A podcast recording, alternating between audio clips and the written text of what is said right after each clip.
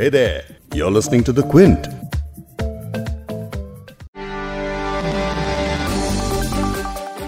भारत चीन विवाद कोई नया विवाद नहीं है। कई सालों से सीमा पर ऐसी तनातनी सामने आती रही है। हमेशा बातचीत के ही ज़रिए मामले को सुलझाने की बात चलती रही और इसीलिए मामला अभी तक दबा रहा। लेकिन इस बार मामला दो सैन्य टुकड़ियों के बीच हाथापाई का नहीं, बल्कि उससे कहीं ज़्यादा था। फिर भी कहा गया कि बातचीत चल रही है। ये भी कहा गया कि चीनी सेना पीछे हट रही है। लेकिन इसी बातचीत के दौरान कई सालों में पहली बार एलएसी, यानी कि लाइन ऑफ़ एक्चुअल कंट्रोल पर जवान शहीद हुए हैं। सोमवार रात भारत और चीनी सैनिकों के बीच हुई हिंसक झड़प की शुरुआती खबरें मिलने तक सेना के एक कर्नल और दो जवान शहीद हुए हैं। सेना की तरफ़ से ये जारी बयान के मुताबिक चीन के भी कुछ जवानों की मौत हुई है। भारत और चीन के बीच पनपता हुआ ये सीमा विवाद बातचीत के ज़रिए सुलझता हुआ नज़र आ रहा था, लेकिन इस हिंसक झड़प ने मामले को और हवा दे दी है। इसने फिर एक बार चीन के मंसूबों पर सवाल खड़े कर दिए हैं। अब भारत इस बड़े विवाद से कैसे निपटेगा और देश का अगला कदम क्या होने वाला है, इन सभी सवालों के जवाब मिलना भी बाकी है। लेकिन हमने इस मामले को लेकर जितने भी एक्सपर्ट से बातचीत की, उन सभी का कहना है कि ये कोई मामूली नुकसान नहीं है। अब ये मामले और भी गंभीर हो चुके हैं। तो आज इस पॉडकास्ट में हम एक्सपर्ट से इसी घटना के ऊपर बात करेंगे। पॉइंट हिंदी पर आप सुन रहे हैं बिग स्टोरी हिंदी। मैं हूँ फबीहा सैयद। भारत और चीन की सेनाओं के बीच गलवान घाटी में हुई हिंसक झड़प के बाद कई तरह की अटकलें लगाई जाने लगी। ये भी बताया गया कि चीन की तरफ़ भी काफ़ी नुकसान हुआ है। तो पहले तो इस बॉर्डर पर इस तनातनी को लेकर जो बड़ी बातें हैं वो आपको बता देती हूँ। न्यूज़ एजेंसी एएफपी के मुताबिक इस झड़प के बारे में चीन ने उल्टा भारत पर आरोप लगाया है। कहा है कि भारत ने सीमा का उल्लंघन किया है और चीनी सैनिकों पर हमला किया। इसके अलावा चीन के वित्त मंत्री ने तीन भारतीय सैनिकों के मारे जाने की खबर पर बयान भी दिया है। यहाँ तक कि चीन के माउथपीस माने जाने वाले अखबार ग्लोबल टाइम्स ने ट्वीट किया है। उस ट्वीट में लिखा था भारतीय सेना ने सोमवार को दोनों देशों की सहमति का गंभीर रूप से उल्लंघन कर दो बार अवैध रूप से सीमा पार की है और चीनी सैनिकों को भड़काने के लिए हमले किए हैं। इसका नतीजा ये हुआ कि सीमा पर गंभीर शारीरिक तनातनी हुई है। इस हिंसक झड़प के तुरंत बाद भारतीय सेना की तरफ़ से बताया गया कि दोनों सेनाओं के अधिकारी एक दूसरे से सीमा पर बातचीत कर रहे हैं और मामले को सुलझाने की कोशिश कर रहे हैं। इस बड़े विवाद के बाद भारतीय रक्षा मंत्री राजनाथ सिंह ने chief of defence staff general Bipin Rawat के साथ मिलकर तीनों सेनाध्यक्षों के साथ एक बैठक की। बैठक में विदेश मंत्री भी शामिल थे।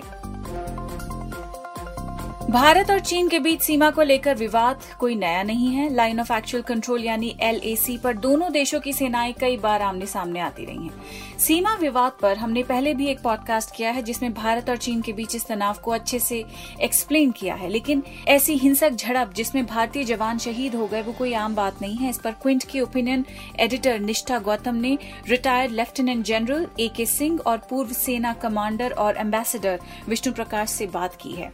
इसके कुछ हिस्से आपको मैं हिंदी में सुनाऊँगी। इन दोनों ही गेस्ट्स में सबसे पहले मैं विष्णु प्रकाश का जो इंटरव्यू है वो प्ले करूँगी। वो बता रहे हैं कि उन्हें इसे लेकर, ये जो हादसा हुआ है, इसे लेकर पहले ही से थोड़ा डाउट था, क्योंकि इस बार चीन काफ़ी अग्रेसिव मोड में आ चुका था। First is that it if this is correct the information that is coming in Vishnu uh, Prakash कह रहे हैं कि सबसे पहले तो जो खबरें आ रही हैं अगर वो सही हैं तो कोई भी निष्कर्ष निकालने में वो सावधानी बरतेंगे। लेकिन अगर खबरें ठीक हैं तो ये बहुत ही दुर्भाग्यपूर्ण है। इससे हमारी सीमा प्रबंधन काफ़ी साल पीछे हो गए हैं। उसके अलावा वो जो तीन बहादुर जाबाज जवान शहीद हुए हैं वो उन्हें अपनी श्रद्धांजलि भी देते हैं। विष्णु प्रकाश आगे ये बता रहे हैं कि जो कुछ भी हुआ है, वो होना तय था। जब इस तरह का बिल्डअप हो, जैसा कि चाइनीज़ साइट कर रही थी, भारी तादाद में उपकरणों के साथ आना सेमी परमानेंट फैसिलिटी सेट कर देना, आँख के बदले आँख बराबर की टक्कर लेना, इस अग्रेशन का पूरा स्केल कोई साधारण बात नहीं है। ऐसा पहले कभी नहीं हुआ। साथ ही इस पूरी कहानी में चाइना का डिसंगेज करने वाला जो नैरेटिव है, वो कुछ अधूरा सा लग रहा है। इस नैरेटिव पर ज़्यादा भरोसा नहीं कर सकते। पर मान लीजिए कि कि वो सच कह भी रहे हैं तो सवाल ये है कि कोई भी हिंदुस्तानी सैनिक कोई भी फौजी या कमांडिंग ऑफिसर चीन की फौज के वापस लौटने की प्रक्रिया को क्यों रोकना चाहेगा वो क्यों चीन की लौटती हुई फौजों पे हमला करेगा ये बात कुछ अधूरी है ऐसा विष्णु प्रकाश कह रहे हैं Why will they try to assault the Chinese when they are disengaging? I mean, there's something amiss here. Bharat और चीन के हालिया विवाद की अगर बात करें तो इसकी असली शुरुआत पूर्वी लद्दाख में 5 मई की शाम हुई थी, जब चीन और भारत के सैनिकों के बीच झड़प हुई थी। बताया गया कि मामला हाथापाई तक आ चुका था।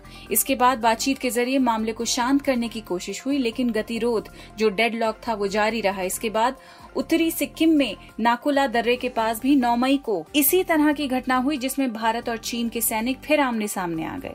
इस विवाद से पहले दोनों देशों के सैनिकों के बीच 2017 में भी डोकलाम में तिहत्तर दिन तक डेडलॉक चला था। हालाँकि तब धक्का मुक्की के अलावा हिंसक झड़प नहीं हुई थी।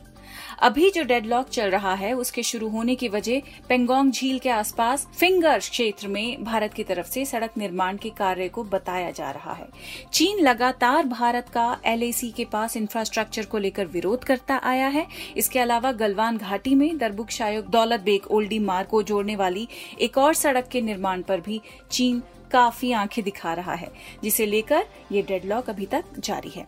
इस पूरी घटना को लेकर अब राजनीति भी शुरू हो चुकी है। विपक्षी नेताओं ने सरकार से मामले को लेकर रुख स्पष्ट करने की मांग की है। यूपी के पूर्व मुख्यमंत्री अखिलेश यादव ने इस घटना को लेकर केंद्र सरकार से सवाल पूछते हुए कहा कि गलवान वैली, लद्दाख से चीनी मुठभेड़ में हमारे कमांडिंग अफसर और दो सैनिकों की शहादत का समाचार मिला है। भावपूर्ण नमन सरकार से इन हालातों में भारत चीन सीमा पर वास्तविक स्थिति के स्पष्टीकरण की अपेक्षा है। वहीं जम्मू कश्मीर के पूर्व सीएम उमर अब्दुल्ला ने ट्वीट किया है, अगर सैनिक वापसी की प्रक्रिया के दौरान हमारे तीन जवान शहीद हो गए हैं तो युद्ध के हालात में क्या होगा? तो क्या भारत सरकार की तरफ़ से इस मामले को लेकर वाकई क्लैरिटी में कमी है? इस पर सुनिए क्विंट के साथ बात करते हुए रिटायर्ड लेफ्टिनेंट जनरल ए के सिंह ने क्या कहा।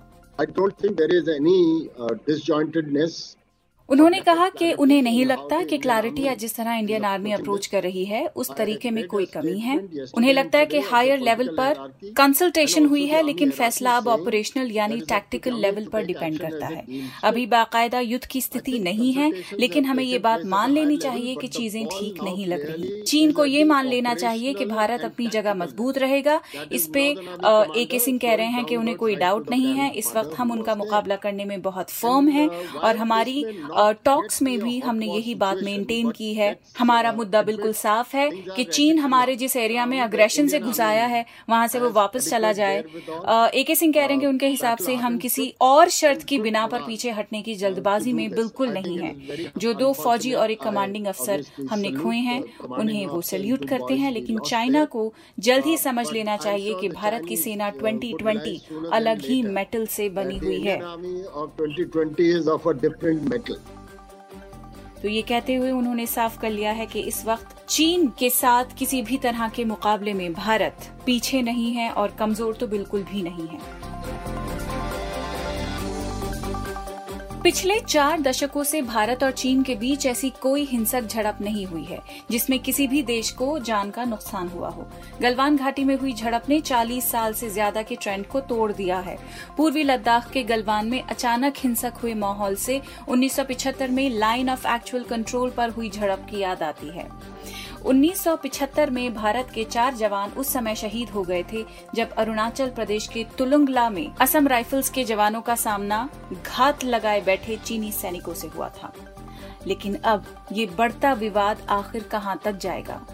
एक तरफ़ जहाँ देश कोरोना से जंग लड़ रहा है, वहीं ऐसे मौके पर क्या दूसरे देश के साथ युद्ध की बात की जा सकती है? इस मामले में अब भारत सरकार की तरफ़ से बयान और फैसला लिया जाना बाकी है। लेकिन पूरे देश की नज़रें सरकार के इसी फैसले और रुख साफ़ करने पर टिकी हुई हैं।